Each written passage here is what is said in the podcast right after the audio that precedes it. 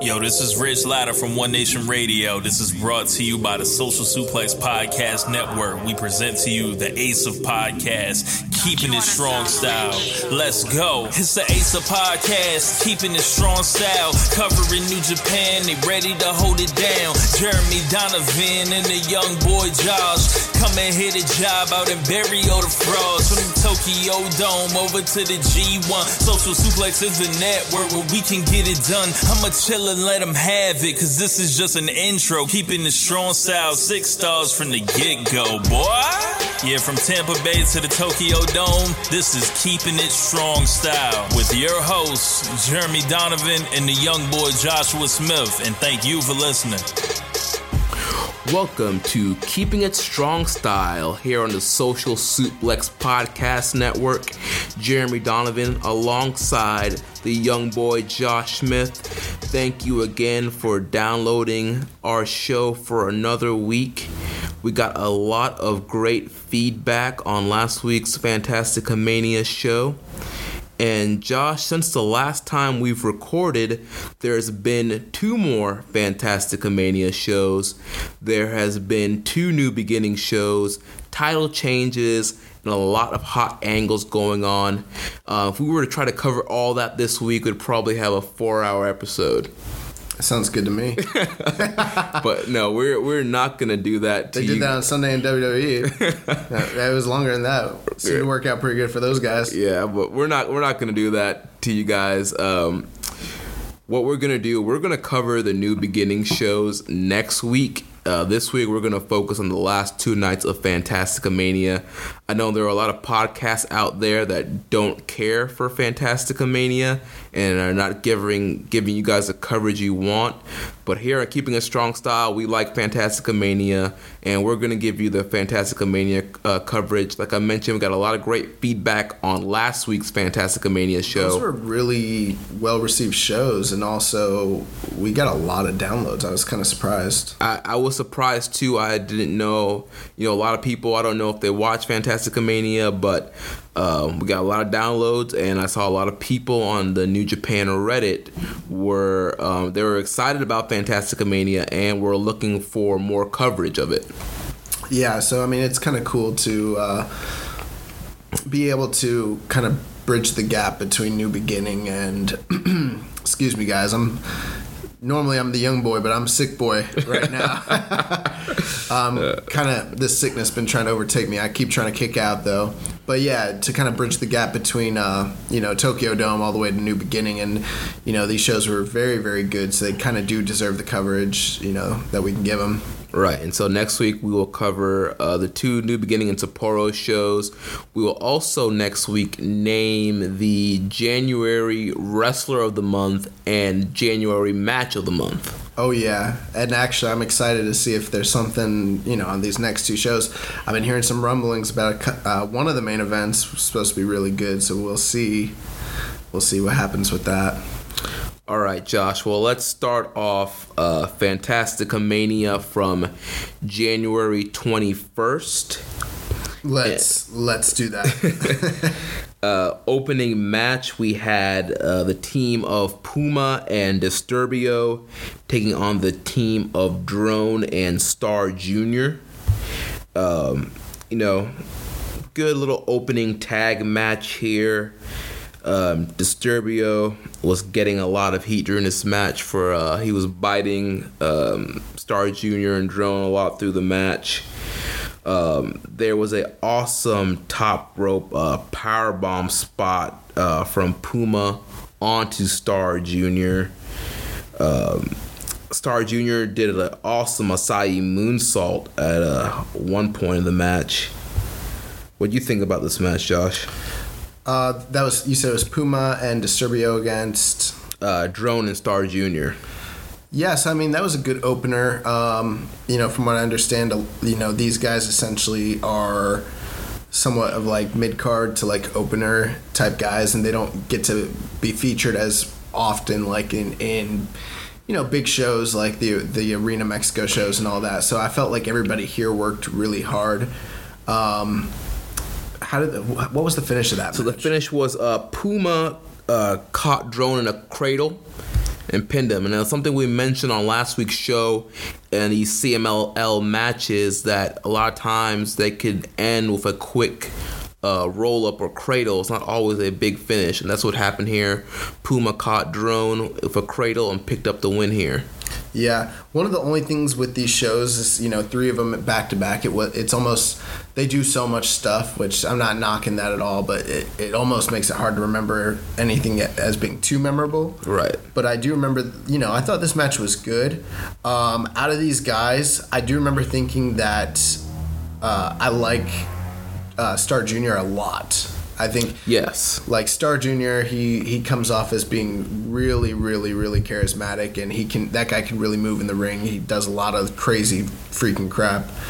And then Puma, don't know about his gimmick long term.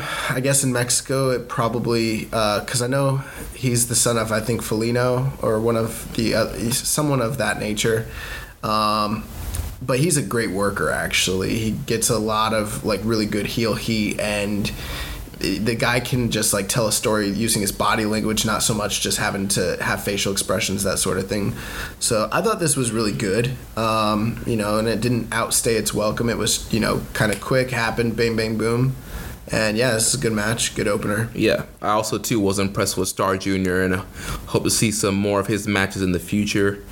The next match, we had the team of Fuego, Soberano Jr., and Taguchi taking on Okumura and Sho and Yo over Pungi 3K. Yeah, so this match was the first time that we really got to see, like, Fuego and Taguchi sort of interact. Yeah. And kind of cut from the same cloth. Yeah, I would say, before we even talk about the match, we have to talk about what Taguchi was wearing.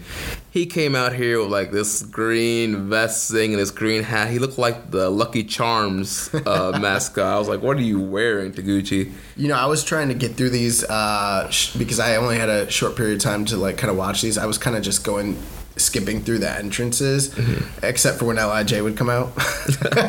So I didn't actually even see that get up, but it was all I thought was Lucky Charms when I saw that. Mm. Also, Roppongi 3K were wearing lucha masks for their entrance. I noticed that. Did you also notice that they have different attires now? Yes, they did. I think that was just for the Fantastica Mania. I don't know. I watched New Beginning Night 1. I can't remember what they... They had their normal attire back? I thought they did, but I could be wrong. I was watched so much wrestling the last few days, like, everything's starting to blur. So Sho kind of has, like, this, I don't know, almost like Goto-esque sort of, like, pants, you know? And then Yo's wearing, like, these cut-off, like, half... I forget, there was someone in WWE who used to wear something like that. I feel like it was Zack Ryder, wasn't it? Who he used to have? Yes, the one leg. Yeah, the one leg. So those are kind of different, but they kind of fit his character a bit. And I thought this match was really fun, actually. Yeah, this was a really good match. Actually, one thing I put in my notes, all I wrote down was Taguchi is over. Like, the crowd, they love Taguchi. It's just awesome to see, like, you know, he's not always considered as one of, like, top guys because he's kind of a clown, but he's over with the fans, and when it comes down to when it's time for him to wrestle, he knows how to get stuff done in the ring. You know who's over is Mima Shimoda. That's Okumura's wife. Oh, yes, she is. Like, she's great. Like, she's great. Yeah. Like, just everything that she does, healing it up, and, like, she takes bumps and stuff. Yeah, she got involved these last two nights in both of Okumura's matches a lot more than she did on night one. Yeah, apparently I didn't realize Mima Shimoda, once I realized that that's who she was, I was like, oh, okay. Like, I've seen her wrestle, like, as, like, in old Joshi tapes and things like that, so I am actually familiar with her work. She was a great worker. She probably still is, actually. But, yeah, this was a really fun match. I thought that Sho and Yo, they've spent time in Mexico, so this really, they fit well, like, right in with this. I liked the stuff with Fuego and Okumura, just the comedy spots. Fuego's awesome. Yeah. And like you mentioned, we're talking about Mima. She was in there, and she was giving Taguchi a little bit of his own medicine with the hip attacks. Yeah. Didn't she spank him at one point? I think she did, too, and then she hit him with the hip attacks until he started, like, motorboarding her. Yeah, that was weird. This is stuff you're never going to see in WWE. Right. Like, those days are gone. But Fuego, Sobrino Jr., and Taguchi defeated Okumura, Sho, and Yo. Sobrino hit the Enziguri and corkscrew high cross on Okumura, and he picked up the win there. Another fun little match. Something else I wrote in my notes. I wrote about Sobrano Jr. I wrote he's smooth. He's so smooth. Where a lot of these guys kind of seem frantic and all over the place. And one of the knocks that a lot of like Western fans have on Lucha Libre is sometimes it can see disconjointed or, kind of clunky, and they work from the other, they work from the left side. Right, the right side, yeah. Yeah, so a lot of guys don't like that just visually, but Sobrino is just so smooth. Yeah, man, he hit a Fosbury flop that was just great. Everything he does is like poetry. It's like, I don't know, I don't want to say he's like the Lucha Randy Orton, but I mean, when we think of smooth workers, I mean, Randy Orton's always the guy that comes to mind, so it's kind of similar to that in a way. Right, and something else, too, I took a note of with Taguchi, we've been seeing this, the Nakamura tributes throughout his... A lot, yeah. Since Wrestle Kingdom, I believe. He's been doing, the Nakamura dance and the throwback pose thing, so... I hope he keeps doing it. Yeah, it's been hilarious. So, yeah. I hope one day we get a standoff between the two of them where they're both doing it and like in a match or something like that down the road. That'd be freaking awesome. That would be. All right, up next we had the team of Atlantis, Kawato, Kojima, and Kushida taking on the team of Bushi, Rush, Takahashi, and Naito, L.I.J. Yeah, so this one was interesting in that L.I.J. got jumped from the get-go. Right. So it's kind of like the faces sort of picked up on, knew what they were going to do and kind of anticipated it and launched a preemptive attack. But then they basically got worked on the outside. L.I.J. still got the upper hand and just beat the crap out of them on the outside. But that was like a fun way to kind of unexpected opener, I suppose. Right. And at some point during this... we saw Naito roll up on Milano again, the commentator. Yeah, like he was going to attack him. Yeah, that man's got to be living in fear every time he sees Naito. Yeah. But once again, L.I.J., they worked so well together, even with Rush, who's not with them full-time all the time because obviously he's in Mexico. But it's like he's a part of L.I.J. all the time. I mean, they work so well together. For me, on a lot of these shows, Rush has, been the standout guy. Dude, he oozes charisma. Man, he's so good. I mean, when I see him, I'm like, man, this guy's a star.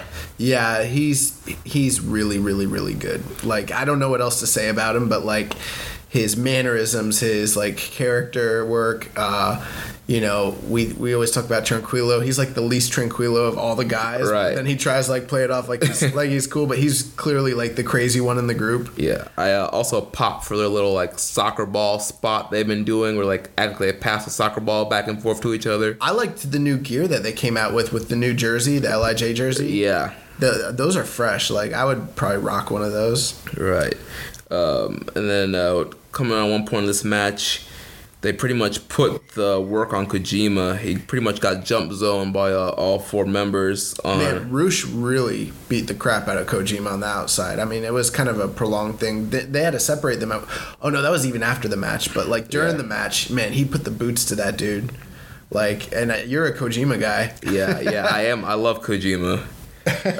So, yes, I was very invested in this rivalry. And in my notes here for the finish of the match, I wrote... Rush kills Kawato. They were killing Kawato the whole match. Double underhook pile driver. Hiromu was beating the crap out of Kawato. Yes, dude. Kawato's chest was it was bleeding. Yeah, it was bleeding. At busted open his chest. That was some pro wrestling Noah or some Big Japan stuff right there. I mean, that was stiff as crap. We always talk about strong style, but the truth is, you don't see a lot of strong style in New Japan the way you do in Big Japan or Noah, some of the guys, the bruisers they have over in those promotions. But man, this was some strong style strikes. Right. Yeah. Kawato was getting killed. Yeah, and I mentioned, Rush hit the Rush driver on Kawato to get the pin, and then post-match, Rush and Kojima were brawling. Rush beat Kojima down, which was obviously building to their one-on-one match on the next show. Yeah, the crowd was really into that. You're right. There was a lot of heat for this match. It was just another solid match, a fun match. Yeah. It was fun, but also, like, they really beat the crap out of those guys. It was like, I thought the match the night before, I enjoyed that more just for the shenanigans and overall story, and it was kind of crazier. But this one was, like, a little more violent, for sure. Yeah. So, up next, we had the first semifinal match in the Hermanos Tag Team Tournament. And you had Angel de Oro and Niebla Roja taking on the team of Ultimo and Gran Guerrero. Yeah, so this was pretty good, too. I think one thing the listeners are going to pick up on is everything we're saying here is, like, it's all pretty good. Nothing from this night so far had been really blow away. This was a kick up, you know, in terms of quality. You know, this is what, like, the first match I'd say was, like, in that 3.5 like territory, I suppose. Yeah. But you know, it was really good for what it was. Obviously, the built-in story with Niebla Roja and you know, Gran Guerrero. They had the title match the night before, and that freaking awesome match. Yeah. Well, not the night before, but two nights before. Right. But, yeah, I mean, and then obviously they headlined the anniversary show early, you know, last year. So, I mean, that kind of played into things here. And this was a really good match. Right, there's a lot of good mat wrestling. Yeah, there's a lot of great mat wrestling. A lot of insane dives. There were a lot of insane dive spots from the Oro brothers. Insane dives from the Guerreros. Ultimo Guerrero hit his top rope gourd buster thing. Yeah, they kind of picked up where they were the night before, where in that match I think we mentioned they did a lot of top rope moves, like big finishing top rope moves. They started doing that whole it's almost like like how we talk about like a Western WWE match, like finisher, kick out, kind of like that. They just started going for these big moves, but just off the top rope, which is kind of different. But yeah, it was really good. And, yeah, when Gran Guerrero hit him with that, what is it that he hit him with? Well, his finish? I guess he calls it the Gran Guerrero Special. Yeah. But that's the thing where he lifts him up like he's going to pile driver. It's like a lawn dart kind of thing. Yeah, he gets on top rope, lifts him up, and then lawn darts them and jumps at the same time. Yeah, the second half is really where it started picking up with all the dives and, like, the double team. There's a lot of double team dive moves. Yeah, Angel de Oro, he did like a cartwheel Fosbury flop thing. He's awesome, and that was sick. It's really shocking because in the West, you know, we get like tastes of this sort of thing. You know, there's one guy that's special in each promotion that does like lucha style, one or two guys, you know, and we think of them as being the best. But when you go down to Mexico, there's everybody can do this stuff. You know what I mean? Right. Like, that's the whole style. And there's so many guys that are like that you're like, man, like, everybody down there can do this stuff. It's pretty impressive, actually. You know, we think like, oh, you know, we have Phoenix over here, we got Ray and all that, but then you watch CMLL and everybody down there's doing that stuff, you know. And I mean, obviously there's a difference between the top elite guys, so I'm not trying to say everybody can be like, you know, Místico or whatever, but still, from like Star Jr., Saburano, Angel de Oro, like, there's a lot of guys down there. I mean, even like the other guys like Star Jr. Yeah. Are really, really good. So as we mentioned, the Guerrero brothers picked up the win here. It's a very good tag match, which I predicted. Yeah. I mean, the vision, man. Josh has the vision. Called this tournament exactly. Yeah, Guerrero's picked up the win here. I don't think you know, it doesn't take like too much. I mean, it's not nothing special about me. I'm pretty sure most people that are semi-familiar could probably tell you, like, you know, if Ultimo Guerrero and Gran Guerrero are teamed up, they're going to end up in the finals. Like, they're, you know, Ultimo Guerrero is one of the biggest names in the company. So. Right. And then we had the next Hermanos semifinal match with the brother team of Dragon Lee and Místico taking on the team of Cuartero and Sanson. This was good. It was shorter, and I think it was as good as the previous tag match. I thought it was interesting to see Quattrero and Sanson come out with the different like brother gear that they had. They wore the actual trunks instead of tights, which was different, and they all white.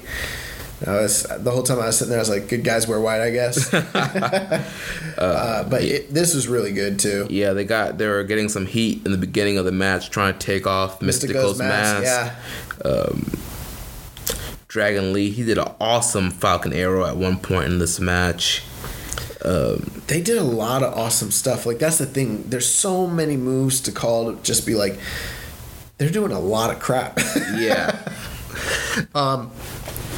Místico and Dragon Lee, two of the best high flyers in the whole world, and you know they're brothers, and they just showed everybody why they're two of the best at what they do. You know, to steal a line from Chris Jericho, but they're really, really good. I mean, and Cotrera and Sanson, both of those guys, they're I forget who their family is or their lineage, but I know that they're both destined for stardom in that company.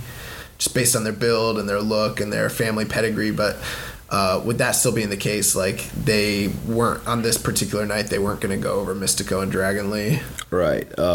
There was a lot of awesome Ranas in this match. Yeah, there was a reverse Rana by Dragon Lee. There was like a apron, like assisted Hurricane Rana thing that Dragon Lee and Místico did. There was a Hurricane Rana to the outside. That was really awesome. And then, like you mentioned, you know, they couldn't take out Místico and Dragon Lee. Místico gets the win. He counters the suplex, locks in the La Mística, which is like looks like he's going for a head scissors, but then he drops him down into like a Fujiwara arm bar. Yeah. And he got the submission win here. Match was 10 minutes and 30 seconds, so not that long, but it was still a very good match. I remember I used to play WWE like 13 or 14, I don't remember which one it was, and I used to try to play Sin Cara a lot because he was getting that big push. Yeah. And I hated that finish. Every time I was like, oh, I gotta go in. What are the finishes in that game called? The breaking submission. Oh, the breaking point or whatever. Breaking point. I freaking hated having to. I was like, this dude's finish. He's one of the best high flyers in the world, and he goes into a Fujiwara armbar. Sucks. Grab a hold, pal.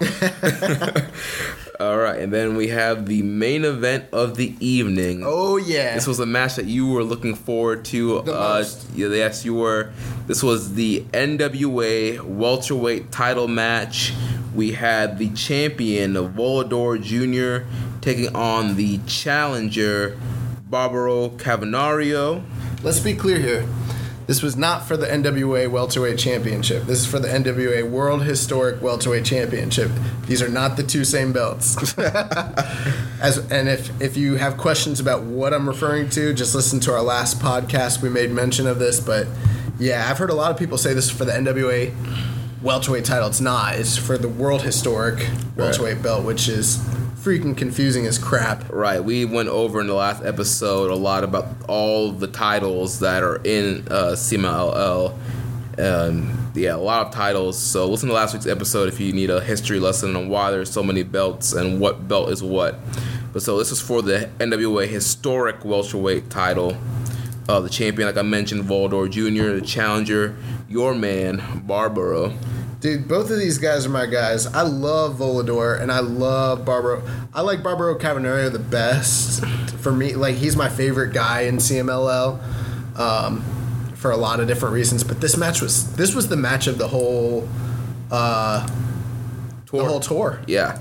Something very interesting at the beginning. Volador, he kept his mask on for a little bit in the beginning and did a couple sequences with the mask. I was like, is he going to keep the mask on for this match? Once that mask comes off, they never work. That's what I was confused about, but then eventually he took it off.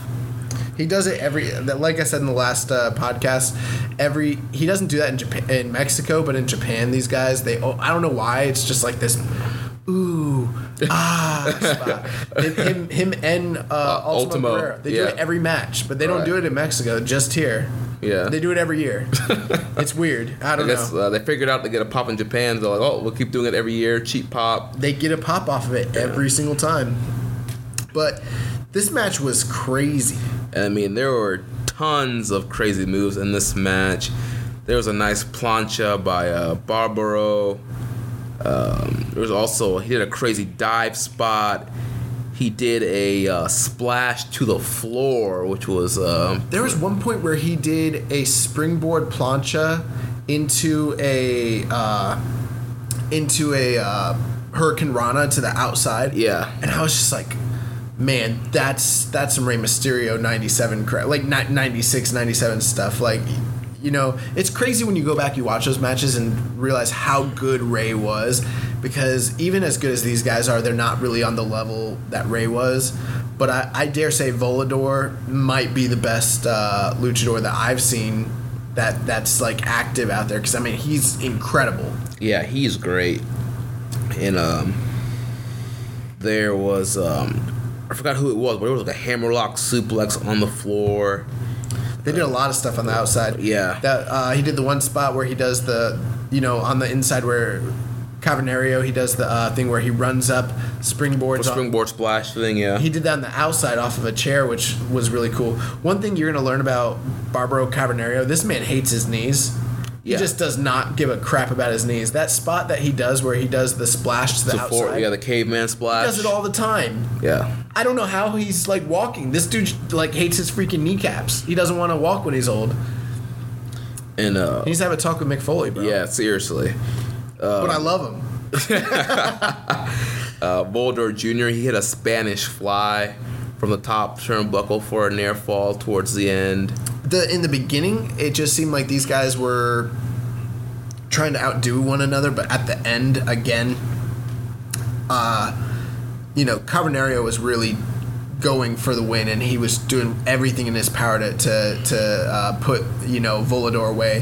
One thing was I saw, and I don't have the specific stats here, but like apparently Volador has been holding on to this belt for like multiple years now, and I think he's got something like 17 or 18 title defenses like racked up, you know, because they don't defend their titles that often. So he's got one of the longest reigns in CMLL right now, which is for this title, which he's really raised the prestige of the belt quite a bit because of that. So I mean, that was a big deal, you know, going into this match.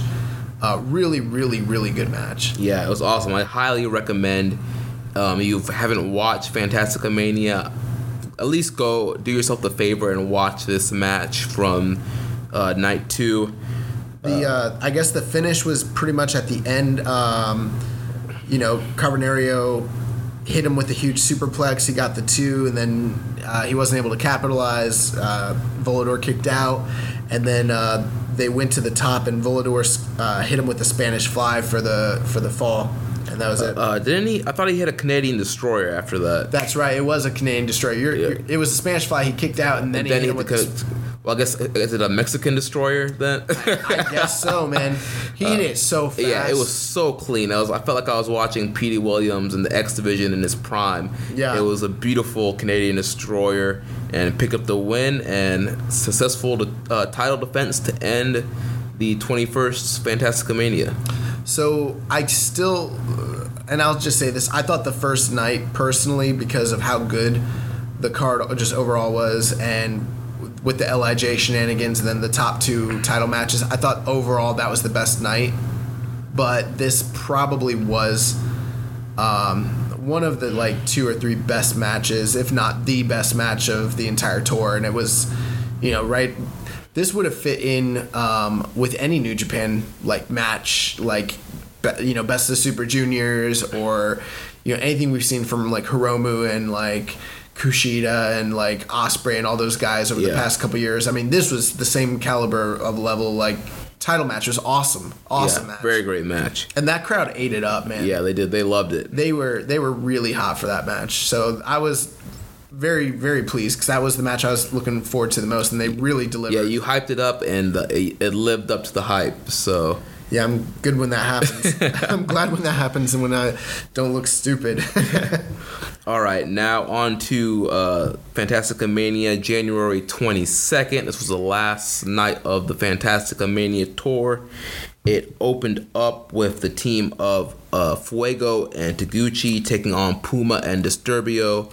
Once again, Taguchi was wearing the Lucky Charms gimmick, and he also had like a bird thing around his crotch. It was really weird. And something else to take a note of, we mentioned last week's episode that we were kind of down on the whole music issue.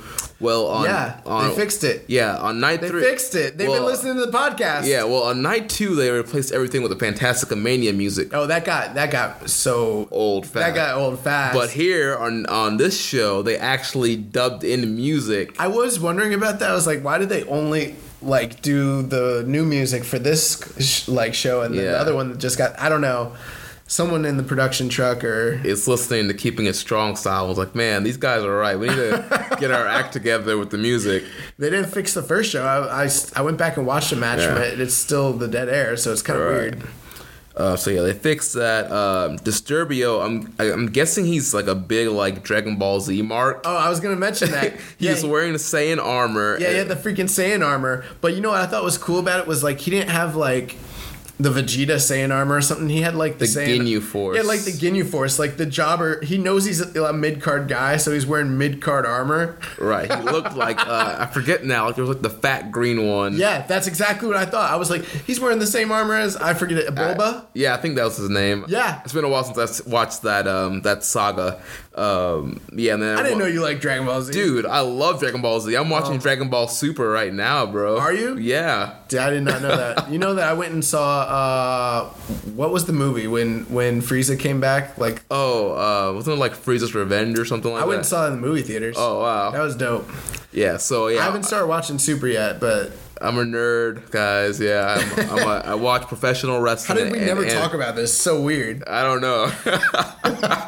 But and they do the fusion. Yeah, there's a fusion spot. Yeah, that's freaking. And the announcers marked out too. They were like fusion. Oh man, it was awesome. Oh, so man. Yeah, this was another fun. And there was also a Kamehameha spot too. Yo, I saw that and I was like, please nobody, like thank God so few people watch this, because please God no one show this to Jim. Like don't let Jimmy see this, like because Jim Cornette is gonna lose his mind if he sees that crap. Goddamn anime wrestlers shooting the Kamehameha, ruining the business. Oh my gosh, yeah, I was dying laughing when that happened. Yo, this was a really funny match. Disturbio and Puma just kind of being like the like very charismatic like goofy heels, and then Fuego and Taguchi doing every silly spot under the sun. It was a really fun opener. That spot that you mentioned where Taguchi's been doing the thing where like kind of like how Cien Almas like catches himself in the ropes, but he does it with his butt now. Right. So weird. But then he got Kamehameha out of the ring and he like sold it like he got killed. Yeah. So stupid, but it's so funny. It's so hilarious. Even I don't even know if I should bury it or put it over. I don't know what to do. I don't want to touch it. And even the announcers, they put that over too. Kamehameha. There was also a great moonsault to the outside from Fuego. Fuego's he's a comedy act, but that guy can really move too. Yeah. All these guys can. It's crazy. Yeah. How do they work like that? Like, it's nuts. All year round. I know. Crazy. And then the finish came here. Fuego got a quick crucifix for the win. So another fun. Oh opener. Yeah, he hit him with the that wraparound pin. Yeah. Yeah, That usually, if someone gets hit with that in Mexico, it's dunzies. That's a dunzies, yeah. You're done. So yeah, another fun opener match. It was solid, a lot of comedy, and the crowd really enjoyed it. The next match we had Jushin Thunder Liger, Tiger Mask, Kushida, and Star Jr. taking on the team of Okumura, Sho, Yo, and Rocky Romero. Yes. So this was, kind of everything you'd expect it to be. I remember watching this thinking it was really good, but after it was over, I was like, I enjoyed it a lot. Probably wasn't as good as I enjoyed it to be. Right, and something too to note. I don't know if I know you were kind of skipping some of the entrances, but did you see Kushida's Time Machine mask? Yeah, he does that every year. I did see that actually because I watched more of the entrances this time because they had music. So. Yeah, so I did see that. That was pretty funny. And then, Jushin Thunder Liger coming out with Tiger Mask and Kushida. So kind of like the New Japan, like, juniors and teaming up with Star Jr. That was pretty cool. Yeah. There was a lot of great chain wrestling in the beginning between Kushida and Yo. There's a spot where all four of the baby faces were dancing and they were trying to get Tiger... Oh, yeah, Tiger. They tried to get Tiger Hattori with that. Yeah. He did the weird, like, like old man, like, I don't know, shuffle, I guess. Right. It's so weird.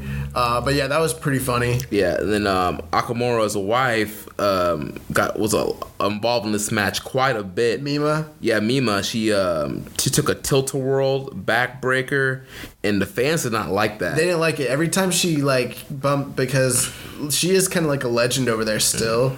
I mean, she's a heel, but, like, they love her. Yeah. And, yeah, I mean, like, Tiger Mask was getting some heat out there. Yeah, and Kushida suplexed her. Yeah, Kushida got heat, too. Yeah, I forgot fans about that. Booed, and even Kushida, he, like, covered his head. He was like, oh, like, kind of like, I'm sorry, guys, but she deserved it. Right. She was asking for it. Liger, he did a cannonball from the apron. That was pretty cool. It's crazy that Liger can still go the way he can, man. Like... It's just nuts. It's every time we see him, like, you know, it shouldn't be so surprising. But, I mean, this dude's in his 50s, and there's very few guys in the world. I mean, the only guy I can think of off the top of my head is, like, maybe Negro Casas. I can't think of anybody else that's still going like that. Right. That's crazy. And then coming on to the end of the match, Okumura hits his reverse DDT thing on Star Jr. and gets the win here. Who hit that? Okumura. Oh, Okumura. Yeah. Okumura him with the Scorpion Death Drop. Pretty much, yeah. I guess that's his finish, because that's what he finished Fuego with the first night, too. Right, and he does it. He picks him up, like, in a scoop slam first, and then he drops him down. Yeah, it's pretty vicious looking, actually. It's a pretty believable finish. Okumura's an older guy, too, who can really go. Yeah, I mean, I was surprised. I like his gear, too. I don't know. It kind of reminds me of Cody's gear. Yeah, and he got, the pattern, and he has, like, all kind of, like, the different, like, flags on it. Yeah, I mean, there's some people that kind of thought this was disconjointed, but I thought it was perfectly what it needed to be. It was really fun, and, you know, everybody got their stuff in. It was a good, you know, another good match. Yeah. Then next up, we had the losers bracket match in the Hermanos tournament, and I really like they did this losers bracket because for those of you who don't know, I wrestled in high school, and a lot of times when we did tournaments, they were always double elimination. So you could lose one match and still wind up getting third. There was a loser's bracket. So I thought that was pretty cool that they did a loser's bracket here. Yeah, and, you know, this was kind of playing off the fact that it wasn't Niebla Roja, but I think didn't Angel de Oro, he wrestled...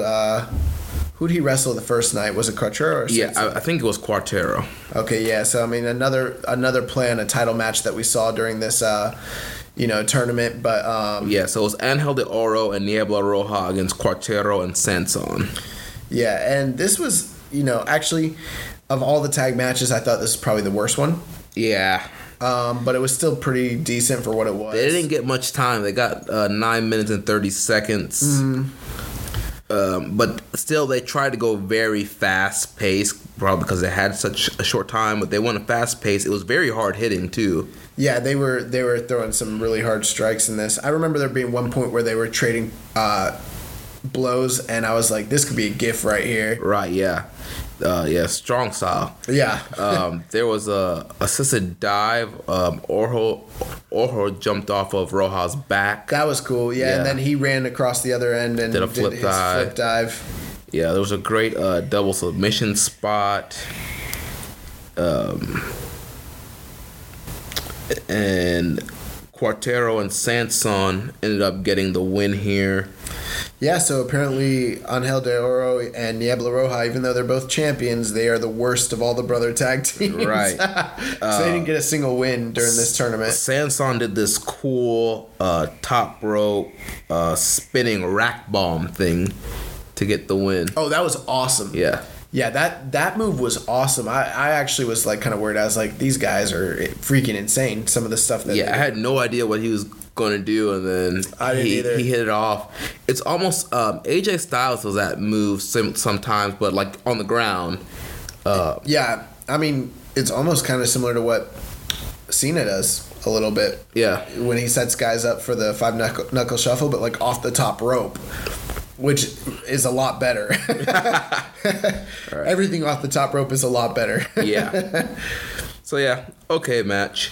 And then we got the Kawato farewell match. So we all know he's going on an excursion, and Kawato and Atlantis teamed up to take on Gato and Bárbaro Cavernario. I think we talked about the potential that this match could kind of be like a dud. And I kind of think it did live up to that moniker. I didn't think much of it, to be honest. Yeah, it was okay. There were lots of signs in the crowd for Kawato. They tried to get heat by taking off Atlantis' mask. That's a big deal. That's a big deal in Mexico. Like, he's the oldest active competitor with his mask still going, and he's won more mask versus hair. Just bet matches than anybody else there. At this point, if whoever does win his mask, I think we talked about this before, it's going to be like beating the Undertaker streak essentially. So taking his mask off, that's some really heelish crap right there. Yeah, and there was they brawled on the outside for a while. There was a nice flip dive from Kawato, and Bárbaro, he ended up submitting Kawato with his signature hole. La Cavernaria. Yeah. Yeah, he tapped out Kawato, the young boy. Yeah, this was another short match, 9 minutes and 14 seconds. It was pretty good. Kawato tried to fire up, and he tried to do he got all the big spots that we've seen him do in the, what was the term? Young Lions Cup. I felt like he did a little bit more. Yeah, he did some cool stuff. He did that outside flip. That flip plancha, which is to the outside, which I never really seen him do that. That was really cool.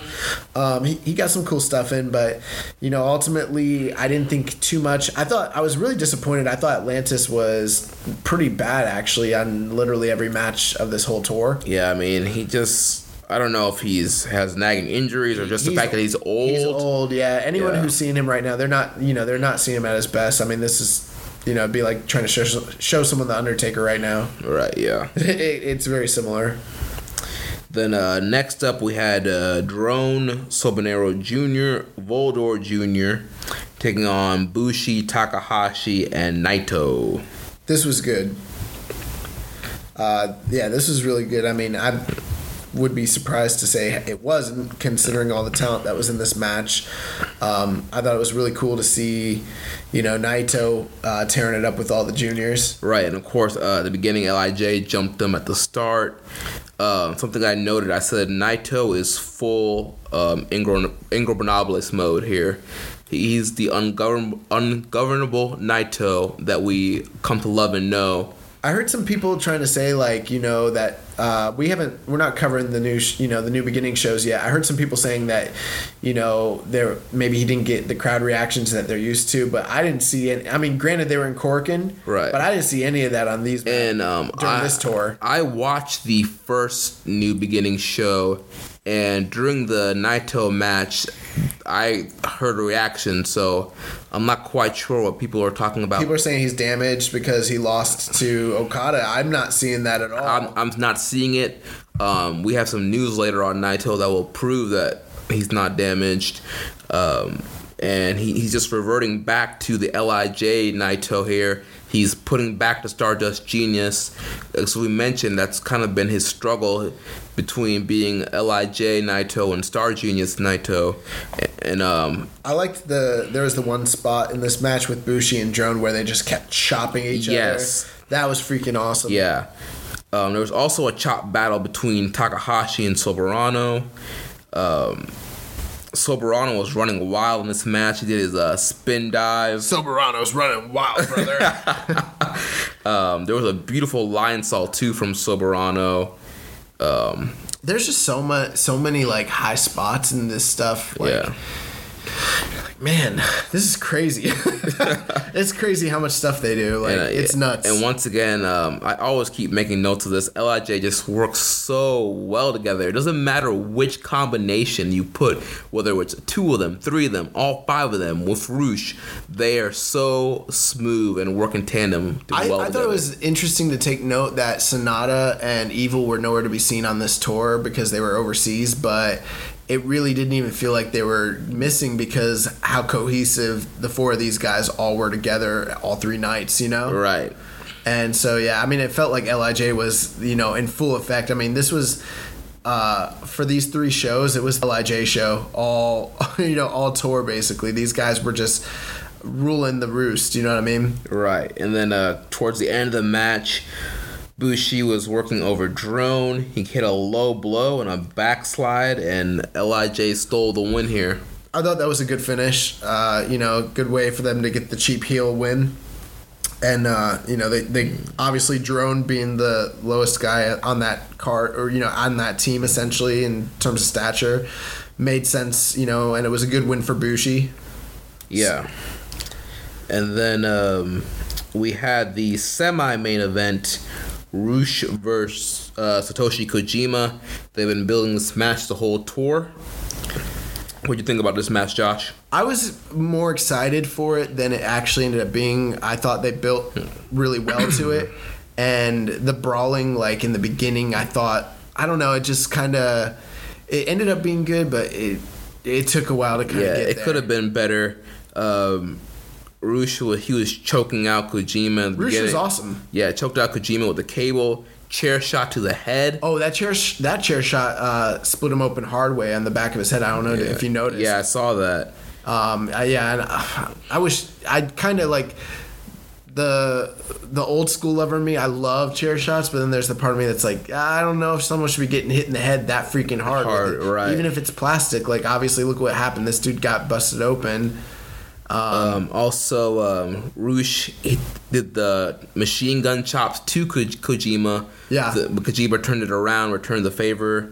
I love the way Rush sells Kojima's machine gun chops. Oh, you know what? One thing I forgot to mention was in the night before, I don't know if it was Kojima or who it was, but guys kept trying to run into the corner, and it might have been, I think it was Kojima, but maybe it wasn't. They kept making them miss and hit Mima. Yeah. That was really funny. Oh man. Right. But yeah, so this match was really, you know, it ended up being pretty good. I feel like Rush, I don't know what it is, but like last year he destroyed Atlantis all tour and then killed him at the end with a chair, and like he did the same thing to Kojima. He might have this new like legend killer gimmick where he just shows up in Japan for like for Fantastica Mania, just to like kill your favorite wrestler, put him out back like Old Yeller. So yeah, I mean he kind of destroyed Kojima in this match, to be honest. Like it was kind of sad. Didn't Kojima go for the lariat at one point and something happened? I can't remember. Yeah, well, at one point Kojima hit the Koji cutter and a brain buster for a near fall. Kojima's knee, at some point he hurt his knee in this match. It really kind of hindered the match because he couldn't move as well. And then Rush ended up hitting him with the Rush driver, which is a double underhook pile driver. That move is devastating. I mean, that's one of those moves like you're kind of surprised guys are still using it or hitting it, and he looks so safe when he does it, but I'm still terrified every time I see someone take it. And then after the match, we had Bushi, Naito, and Takahashi. Yeah, they came out for the L.I.J. Love Fest. Yeah. Those guys. Rush is like their cool cousin from like out of town who like comes in and takes them out to party with the big kids and like buys them beer. Like, right. He's like home from college. Like, and he lets these like these young little L.I.J. guys like party with him. You know what I mean? Right. But it was just they're such a cool faction. Like I know we always like talk crap about like quote unquote cool heels. But they're cool heels. Right. And, but they're real heels all at the same time. Like, they're heels. Yeah, like, there's no getting around. You saw through this tour the way they were beating up Milano. They get heat, man. Yeah, so they were getting heat. Nice little celebration here. Then it was the main event of the night. And just saying, once again, I want to see Rush back in New Japan. Oh, yeah. I want to see him in the G1. I would love to see Rush in the G1. Like, I don't care if, like, someone well-deserving gets knocked out. Yeah. Like, well, and Kojima, I was mentioning his knee here. He actually ended up tearing his ACL, I believe. Yeah, so we were going to talk about that. We got a lot of news, you know, coming up, but that is something worth mentioning. So Kojima has, you know, ruptured his ACL, or his left ACL, so he's out for a while. Like, that's a very serious injury from, especially for somebody at his age. Right. So most likely he will not be in G1 this year. Well, you know, last year they did the storyline where it was Nagata's last G1 run. The year before that, Kojima was supposed to be in the G1, and he gave up his spot for Tenzan, and it was Tenzan's last G1 run. So following that kind of, like, pattern, you would assume that with the New Japan dads that this may have potentially been Kojima's last G1 run. But I'm wondering now, like, with this happening, are we even going to see him in another G1? And the interesting thing about the G1 and why it is so important, you know, you hear a lot of guys who don't follow New Japan, they wonder why certain guys don't get singles pushes or yada yada. And they don't realize, like, the majority of the matches throughout the year are going to take place in tag matches. So when they get that singles push, it usually does happen during the G1. Exactly. This is when you're going to see the most singles matches of the entire year. And so for a legendary wrestler like Kojima, who's got such a storied past in New Japan and then also just wrestling in general in Japan, to see him kind of miss out on that tournament this year, it's kind of disappointing, I suppose. We don't know for sure. I mean, we'll get more coverage once we hear more, but I can't believe that he would be back for the G1 this year. Yeah.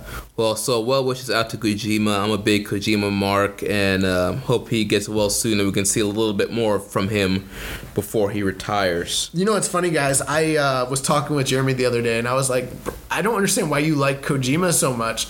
Not that I don't like Kojima, because I do, but I thought that Jeremy, like, just started seeing, like, old Kojima was just, like, a mark for him from, like, and I was like, I didn't know that, like, you'd been watching him, like, for a while. Yeah, and I was first exposed to Kojima during the first launch of MLW, which was in the early 2000s, kind of popped up after ECW went down, and they did a lot of shows in Florida, and they came on at, like, midnight on a random channel.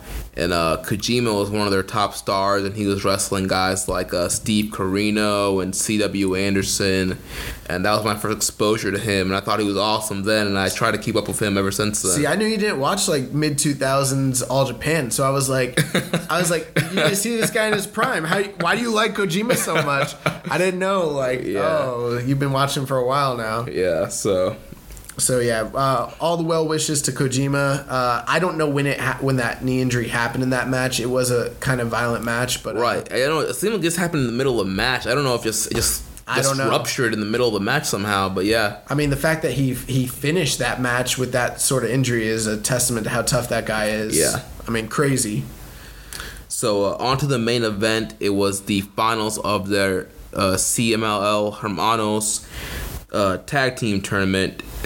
Ultimo and Gran Guerrero taking on Dragon Lee and Místico. Yeah, so, I mean, this was the finals that we kind of predicted was most likely to happen, and it made the most sense because you have two of the top up-and-coming... Well, I mean, I don't even want to say up-and-coming because they're up there, but, you know... Yeah, they're pretty much established. They're established, but, I mean, they're, you know, two of the younger stars who are, you know, the top baby faces going against two of the top established heels, you know, and all big draws there in Mexico. So I mean, yeah, and in Japan. So both of these teams are over huge. Yeah, so it made a lot of sense that this is going to be the finish. And, you know, Jeremy, run us down. Something here I had in my notes. I wrote, Místico is freaking awesome. Yeah. There was a lot of great spots from both teams in this match. This match was very fast-paced. The Guerreros, they worked really well together and had a lot of great teamwork in this match. Oh, there was an insane dive Rana spot from the crowd, which I marked out for. see what... Oh, yeah, there was a chop battle between Dragon Lee and Gran Guerrero, which was pretty intense. There was a top rope over the dive, Rana spot from Dragon Lee. Místico and Dragon Lee, when they did the double plancha to the outside. Yeah, double flips. Yeah, have that double flips in stereo. There was top rope Rana's, top rope powerbomb. Gran Guerrero did a flip move to the outside. There was like a lot of reversals too. A lot of times where you thought one, like someone was going to get something, and they would reverse it into a Rana, reverse it into a powerbomb. So there's a lot of like guys getting cut off and stopped and that sort of thing. Just really awesome momentum shifts throughout the match. Yeah, there was a standing catching Spanish fly from Dragon Lee. And a lot of the near falls were very believable. There's a lot of times where they kind of popped me because I kept thinking that this was going to be the finish. Oh, that's going to be the finish. And it seemed like they were just kicking out of everything, just showing, you know, how hungry both these teams were to be named, like, the Best Brothers Tag Team. Right, yeah. And then coming on to the end of the match, Ultimo Guerrero, he did a top rope reverse suplex. Mm-hmm. Yeah, the Guerrero special on Místico. And Ultimo and Gran Guerrero win in 18 minutes and 40 seconds. They are the Best Brother Tag Team in CMLL. And they beat him clean. Yeah. Yeah, really, really, really good match. That was the match of the night. I didn't necessarily think it was as good as the Volador Bárbaro Cavernario match or the top two, the top two title matches from the first night, but right up there with those matches. I mean, all around, like, a fantastic finish to a really awesome tour once again. And, yeah, this was really, really good. Yeah, so highly recommend that you check out some of these top matches that we highlighted here from CMLL's Fantastica Mania. Great show. Looking forward to watching more CMLL and hoping some of these guys come back for Best of the Super Juniors and the G1. So, and then afterwards they did a send-off for Kawato, so let's talk about that. Yeah, so also we don't really have the translation of what the promos were, but pretty much it was a send-off. They gave Kawato the mic, assuming he was saying, you know, goodbye and that he's going to do his best in CMLL. And actually, he's making his debut. You're listening to this on Tuesday, January 30th. He's making his debut today. Yeah, on the 30th. So he's going to be wrestling at Arena Mexico. The match is Fuego, Triton, and Aduez, whoever that is. It's a six-man tag taking on Raziel, Cancerbero, I don't even know how to announce his name, and Kawato. And the interesting thing here is Kawato is working heel in this match. Right. And he's making his official CMLL debut, you know, in Mexico. So, yeah, they got him working heel. That's very interesting. I thought, you know, Kawato, he was pushed as a babyface in New Japan. I would think that they would keep him as a babyface. I mean, I think it's great. I don't know if, like, this is going to be a forever established character. I mean, a lot of guys do, you know, from Japan do tend to go over there and work other, you know, personas, learn how to work both sides, which is, you know, great. Plus, you know, you always hear the old adage, it's easier to work heel. Yeah. So that might play into it. But, I mean, it's exciting to see what's going to happen with, you know, Kawato in CMLL and what he's going to learn and how he's going to progress as a performer going down there, you know? Right. All right, so let's keep on going. We have a lot more news to cover. Well, I want to talk about Kawato. All right, yeah. All right. So, I mean, you know, there have been a lot of, like, speculations about, you know, basically what's going to happen with Kawato, and I feel like this is a good time to kind of talk about it because obviously he is leaving. You know, right. There's been a lot of rumblings on whether when he comes back, if he would take on like a new Liger persona, whether that be like a Liger 2 or like a Super Liger kind of gimmick. I think that part of the reason why is because in the past, there have been people like, for instance, Mizawa or Koji Kanemoto, who have worked under the Tiger Mask gimmick and kind of established themselves that way, and then eventually taken off the mask. Whereas, you know, in modern times, the new Tiger Mask 4, he's never taken the mask off, so he's kind of just established his whole, character and career under that gimmick. But people see the potential in Kawato so much so that I think that they do assume that maybe he could be one. I think it's high praise, because when we think of a guy like, Keiji Yamada, who is Jushin Thunder Liger, who's worked his whole entire career under that gimmick, the fact that they think that, I think people have wondered who could possibly ever replace him. You know what I mean? Right. Or who could ever truly don the Tiger Mask gimmick again and, live up to the standards of Satoru Sayama.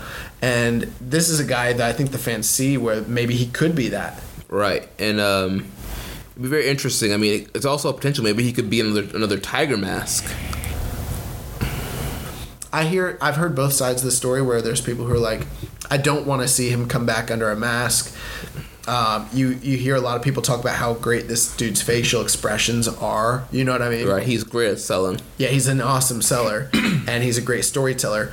One thing, though, if you ever watch a match with a lot of these luchadors who work under the mask, what they learn how to do, talking about a guy like Fuego, for instance, or like Liger, they know how to tell the story using body language. Right. Not all wrestlers know how to do that, and it's something where if someone who's worked under a mask, like for instance, like a Hiromu Takahashi, he knows how to do it. We always talk about the swag and how he's got this it. I think it comes from the fact that he worked as Kamitachi for so long under the mask before he did demask. You know what I mean? Right. So I wouldn't be surprised if they did put him under a mask, at least at some point when he's in Mexico. Now, if he comes back and he dons a new gimmick that way, I mean, I don't know. Right. And there's also a possibility maybe he even joins L.I.J. Maybe he joins L.I. in CMLL and then comes back and joins L.I.J. in Japan. Maybe. I'm wondering how long he's going to be gone, to be honest. I mean, he's very young. Right. I mean, he could be there for a couple of years. I know Takahashi was there for a while.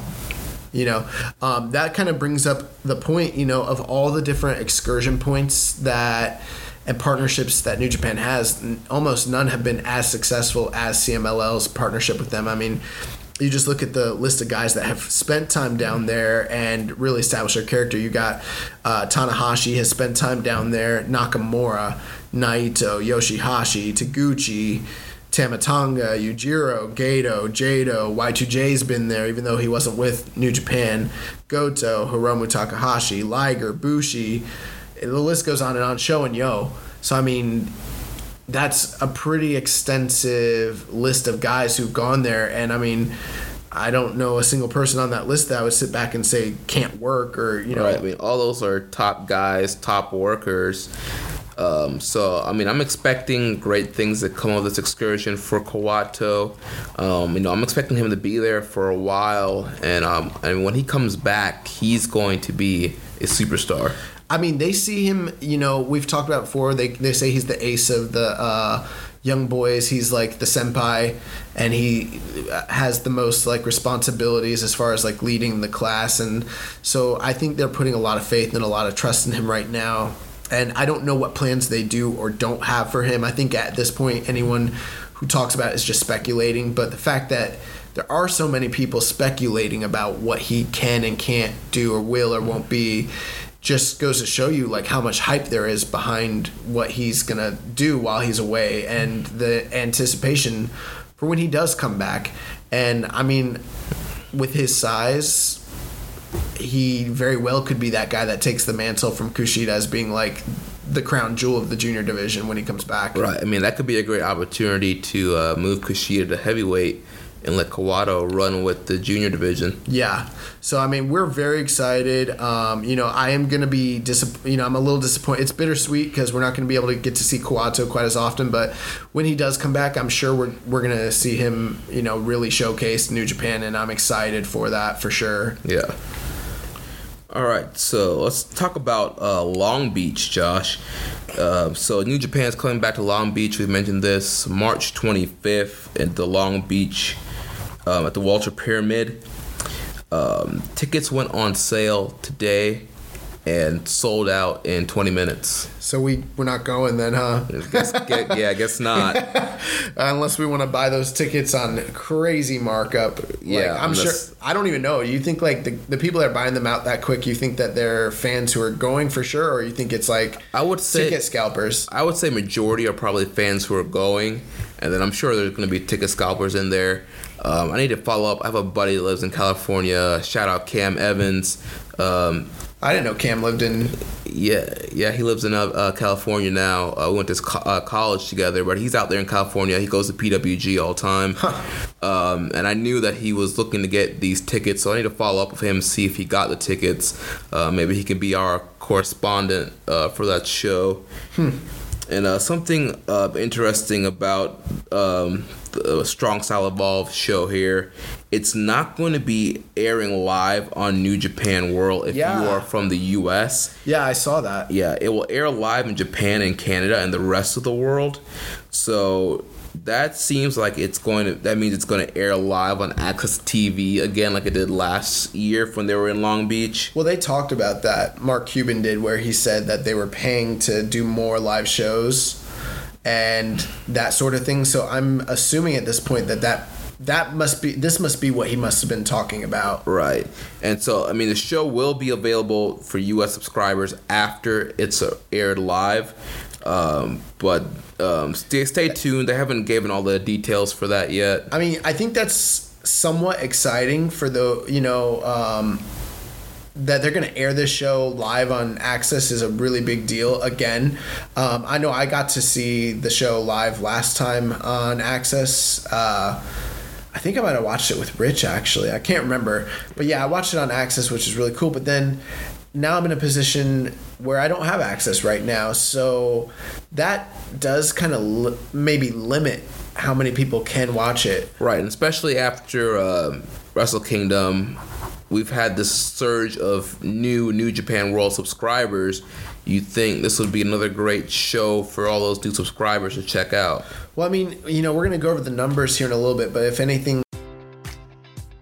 Enjoy all your favorite sports like never before at BetMGM. Sign up using code CHAMPION and receive up to $1,500 back in bonus bets if you don't win your first bet. When you register with BetMGM, you'll get instant access to a variety of parlay selection features, live betting options, and the best daily promotions in the business. And with BetMGM at your fingertips, every play and every game matters more than ever. Remember to use code CHAMPION and receive up to $1,500 back in bonus bets if you don't win your first bet. Place your money line, prop, or parlay bets with the king of sportsbooks today. BetMGM and GameSense remind you to play responsibly. See BetMGM.com for terms. 21 plus only. Virginia only. New customer offer. Subject to eligibility requirements. Rewards are non-withdrawable bonus bets that expire in 7 days. Gambling problem? Call 1-800-GAMBLER. Promotional offer not available in Washington, D.C.